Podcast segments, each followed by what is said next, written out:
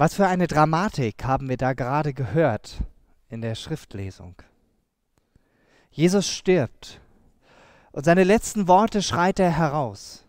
Eli, Eli, lema sabachthani. Mein Gott, mein Gott, warum hast du mich verlassen? Vielleicht hast du dir auch schon mal diese Frage gestellt. Warum ruft Jesus am Kreuz genau diese Worte. Während Jesus stirbt, schreibt, schreit er das Hauptproblem der ganzen Menschheit heraus. Denn jeder Mensch, der auf dieser Erde lebt, lebt verlassen und getrennt von Gott. Und Jesus trägt diese ganze Verlassenheit während er am Kreuz hängt. Jesus trägt diese Verlassenheit für dich und für mich. Ich kann kaum ermessen, welches Ausmaß Jesus dort am Kreuz getragen hat. Aber ich weiß, Jesus hat die Gottverlassenheit dieser Welt dort am Kreuz ein für allemal getragen. Und deshalb gilt seit diesem grausamen ersten Karfreitag, er hat alles getragen.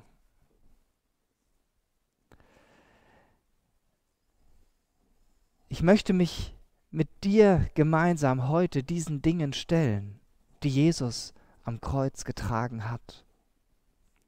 Wir werden versuchen, etwas tiefer zu, zu verstehen, was dieses alles bedeutet. Denn ich bin überzeugt, je konkreter und tiefer wir verstehen, was Jesus für jeden Einzelnen von uns getragen hat, desto dankbarer werden wir. An Jesus zu glauben bedeutet, dass wir für uns in Anspruch nehmen, ja in Anspruch nehmen dürfen, dass sein stellvertretender Tod für uns den Weg zu Gott freigemacht hat. In Galater 1, 3 bis 5 schreibt Paulus, Gnade und Frieden sei mit euch von Gott, unserem Vater und von Jesus Christus, dem Herrn, der sein Leben für unsere Sünden hingegeben hat. Das tat er, um uns aus der gegenwärtigen Welt zu befreien, die vom Bösen beherrscht wird.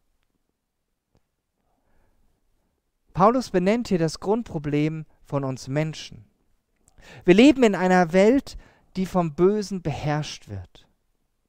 Und dieses Böse, das kommt gerne ganz geschickt getarnt daher. Aber letztendlich hat dieses Böse Jesus auch umgebracht. Ich finde es so großartig, dass die Bibel so ehrlich ist.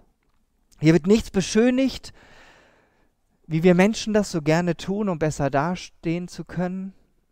Die Bibel benennt an ganz vielen Stellen sehr klar, was mit uns nicht in Ordnung ist. Ja, sie traut sich knallhart auf den Punkt zu bringen, was sich in unserem menschlichen Herzen für Abgründe auftun können.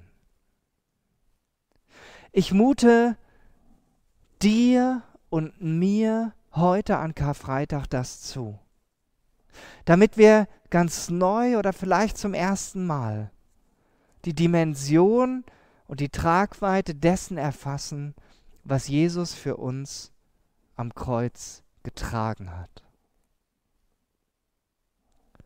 Viele in unserer Gemeinde,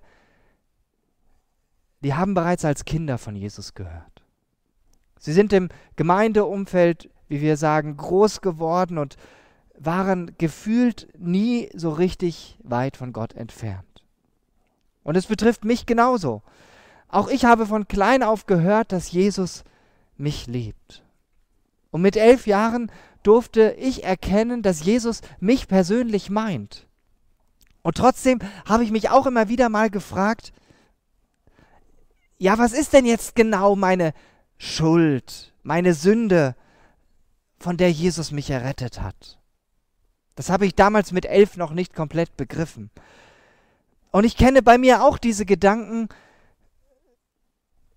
Menschen, die vorher ein völlig anderes Leben geführt haben, die total gottlos waren, die können doch viel besser begreifen, wie viel Jesus ihnen vergeben hat. Und ja, es stimmt. Jeder von uns hat einen anderen Hintergrund. Aber ich bin überzeugt davon, dass jeder von uns fähig ist, durch Gottes Geist noch mehr die Höhe und die Tiefe und die Länge und die Breite der Liebe von Jesus zu erfassen, so wie Paulus das in Epheser 3 betet. Sehen wir nun etwas in den Spiegel, um zu entdecken, was alles in uns schlummern kann. Paulus benennt eine ganze Menge davon, auch im Galaterbrief. In Galater 5, 19 bis 21. Was die menschliche Selbstsucht hervorbringt, ist offenkundig, nämlich Unzucht, Verdorbenheit und Ausschweifung, Götzenanbetung und magische Praktiken, Feindschaft, Streit, Rivalität, Wutausbrüche, Intrigen, Uneinigkeit und Spaltungen, Neid, Trunk und Fresssucht und noch vieles dergleichen. Unsere Gottverlassenheit zeigt sich am stärksten in unserer Selbstsucht. Und davon ist kein Mensch ausgenommen. Kein Mensch ist so gut, so heilig, so rein, dass er sich gänzlich davon freisprechen könnte. Und unsere menschliche Selbstsucht kennt wirklich diese Abgründe. Jeder von uns, der ehrlich mit sich selbst ist, weiß, wozu er oder sie fähig ist oder sein könnte. Ich möchte die einzelnen Punkte beleuchten. Jeder von uns ist zu Unzucht fähig. Das Wort Unzucht kommt heute fast gar nicht mehr in unserem Sprachgebrauch vor. Die Bibel bezeichnet jegliche praktizierte Sexualität, die außerhalb der Ehe zwischen Mann und Frau stattfindet, als Unzucht. Und Jesus hat das in der Bergpredigt noch einmal zugespitzt, indem er deutlich machte, Unzucht und Ehebruch beginnt bereits mit den Gedanken, indem ich eine Person mit begehrlichen Blicken ansehe. Verdorbenheit und Ausschweifung. Das bezieht sich sowohl auf unsere Gedankenwelt als auch auf die Weise, die Art und Weise, wie wir leben. Wenn wir mal in uns hineinhören, stellen wir fest, wir sind zu den schlimmsten Gedanken fähig. Was haben wir nicht schon alles in Bezug auf andere Menschen gedacht? Und vielleicht muss ich sagen, zum Glück nur gedacht.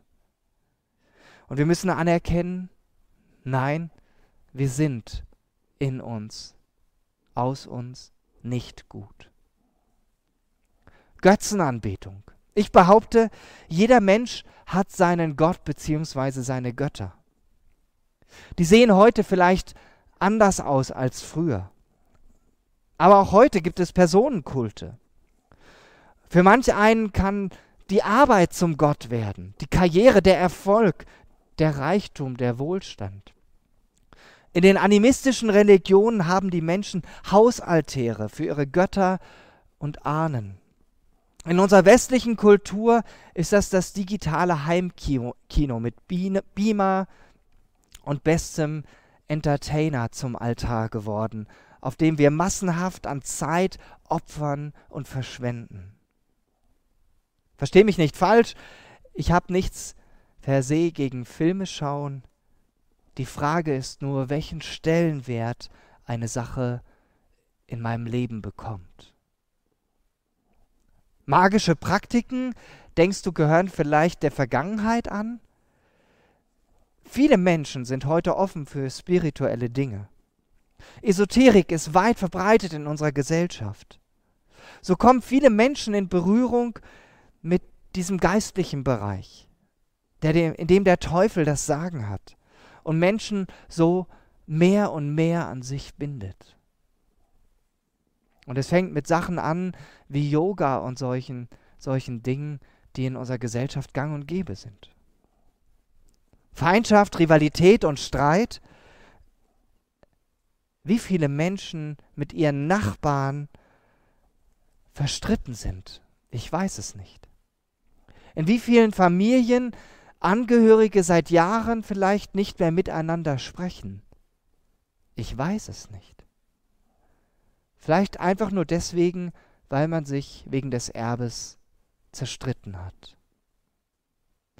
Kein Mensch kann von sich behaupten, noch nie gestritten zu haben.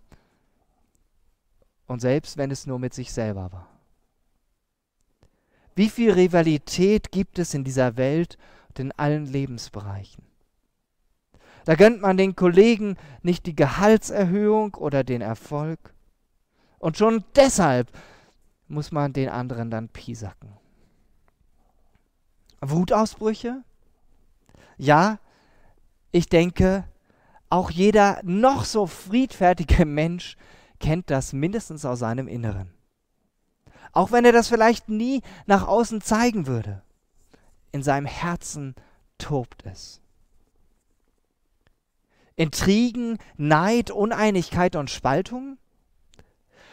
Wir Menschen können so grausam miteinander umgehen und uns das Leben buchstäblich zur Hölle machen.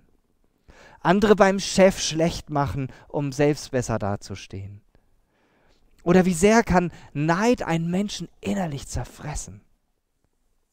Wie schlimm wirkt es sich aus, wenn Uneinigkeit zu Spaltungen führt, anstatt zu einem neuen Miteinander und zu Frieden.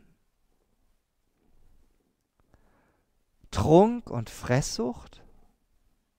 Der Kult rund ums Essen ist längst für viele Menschen auch schon eine Art Ersatzreligion geworden. Ob Vegetarier oder Veganer oder sonst was. Oder auch diejenigen, die, wie Paulus es an dieser, sagt, dieser Stelle sagt, die nur für ihren Bauch leben.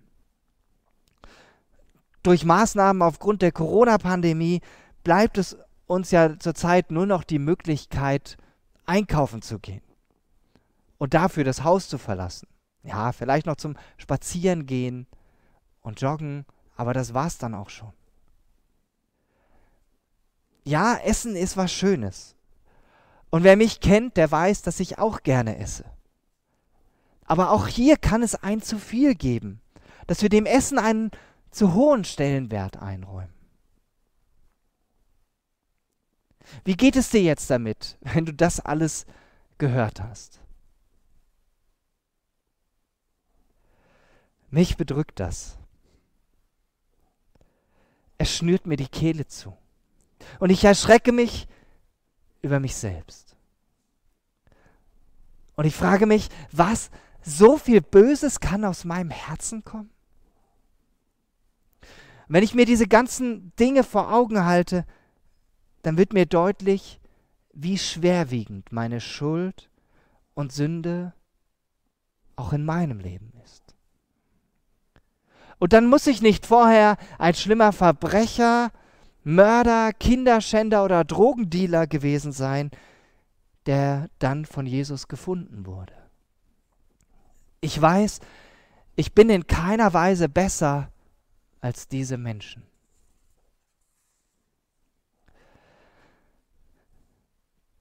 Jetzt lasst uns in den Römerbrief schauen und wahrnehmen, was Paulus dazu schreibt.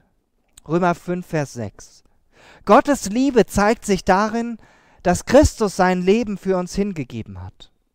Zur rechten Zeit, als wir noch in der Gewalt der Sünde waren ist er für uns gottlose Menschen gestorben. So übersetzt es die gute Nachricht Bibel. Nochmal nach der neuen Genfer Übersetzung den gleichen Vers. Christus starb ja für uns zu einer Zeit, als wir noch ohnmächtig der Sünde ausgeliefert waren. Er starb für Menschen, die Gott den Rücken gekehrt hatten. Wow, wie unermesslich groß ist Gottes Liebe für dich und für mich. Dass er sich in Jesus hingibt, dass Jesus sich selbst opfert für deine und meine Sünde. Das Ausmaß unserer Sünde und Schuld habe ich vorher versucht zu beschreiben. Und ich merke, ich erfasse etwas mehr, wie tief Gottes Liebe zu dir und zu mir ist. Dass Jesus am Kreuz sterben musste, das war von Anfang an eine Zumutung für viele. Und das Kreuz ist bis heute eine Zumutung und ein Anstoß in vielen Bereichen. Das zeigt die jährliche Diskussion um Ostern. Wie wichtig denn Karfreitag überhaupt war. Das zeigt die Frage, ob es Kreuze in Klassenzimmern und öffentlichen Einrichtungen in Bayern überhaupt geben darf noch oder ob sich das nicht schon überholt hat. Oder daran, ob man sein Kreuz trägt, auch in der Begegnung mit anderen geistlichen Führern anderer Religionen.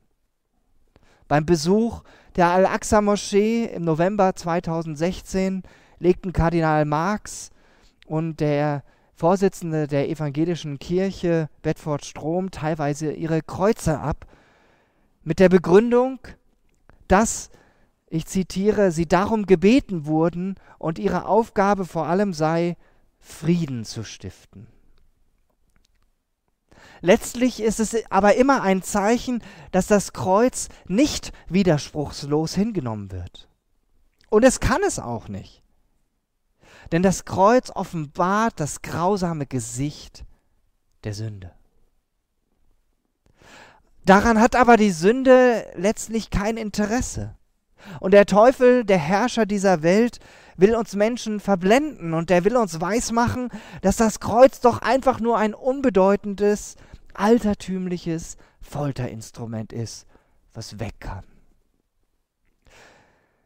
Der Teufel will uns Menschen einreden, dass es in der Gottlosigkeit, also in einem Leben, das nicht unter Gottes Herrschaft steht, es uns viel besser geht und dass wir damit viel freier seien. Doch der Tod Jesu am Kreuz offenbart schonungslos alle Täuschungen des Gegenspielers Gottes und zeigt, dass die Sünde ein für alle Mal ihre Macht verloren hat. Als Jesus am Kreuz unsere Sünde trug, da hat er den Preis bezahlt, den die Sünde letztlich fordert. Sünde führt unweigerlich zum Tod. Und dieser Tod, der führt in die ewige Trennung von Gott. Und diese Tatsache gilt für jeden Menschen, der in diesem Leben sein Vertrauen nicht auf Jesus setzt. Deshalb kann es nicht gleichgültig für uns sein, dass Jesus am Kreuz gestorben ist. Und erst recht nicht egal. Paulus beschreibt das in 2. Korinther 5, Vers 21 auf folgende Weise. Denn er hat den, gemeint ist Jesus, der von keiner Sünde wusste, für uns zur Sünde gemacht, auf dass wir in ihm die Gerechtigkeit würden, die vor Gott gilt. Auch hier nochmal eine etwas verständlichere Übersetzung, die gute Nachricht Bibel. Gott hat Christus, der ohne Schuld war, an unserer Stelle als Sünder verurteilt, damit wir durch ihn vor Gott als gerecht bestehen können. Jesus lebte immer in der Beziehung mit Gott, seinem Vater im Himmel. Und dies auch während seiner Zeit hier als Mensch auf der Erde. Er kam aus dem Himmel, war nie von Gott getrennt und hatte deshalb auch nie gesündigt. Nur deshalb konnte er am Kreuz überhaupt deine und meine Sünde tragen. Damit hat er ein für alle Mal den Schuldschein beglichen, den die Sünde von einem jeden von uns forderte. Das ist das Evangelium. Das ist die gute Nachricht auch heute an Karfreitag. Jeder, der diesem Jesus vertraut, darf wissen, ich bin frei von Sünde, von Schuld und von Scham. Ich bin in Gottes Augen rein und heilig. Was für eine befreiende und frohmachende Botschaft im Angesichts, Angesicht des Todes heute an Karfreitag.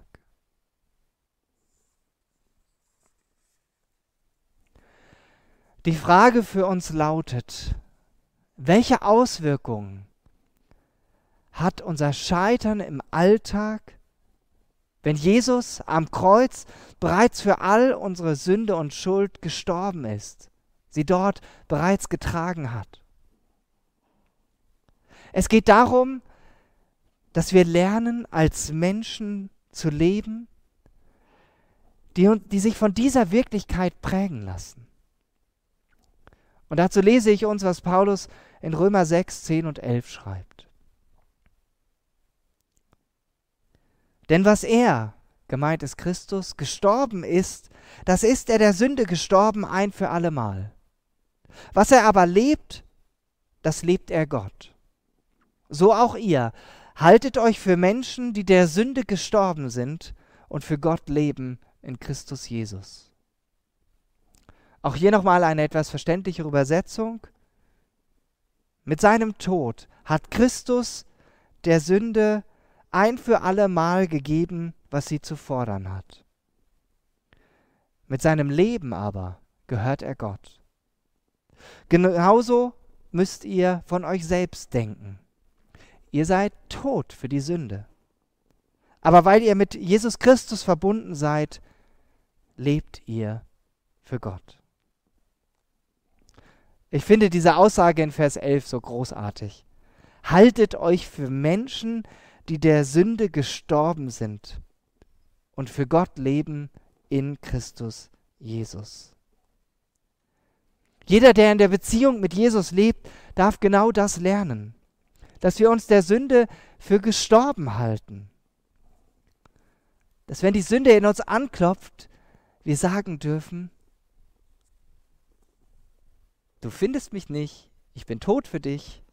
Wie das Kind, das sich versteckt, das die Hand vor die Augen hält und sagt, Papa, ich bin weg, Mama, ich bin weg.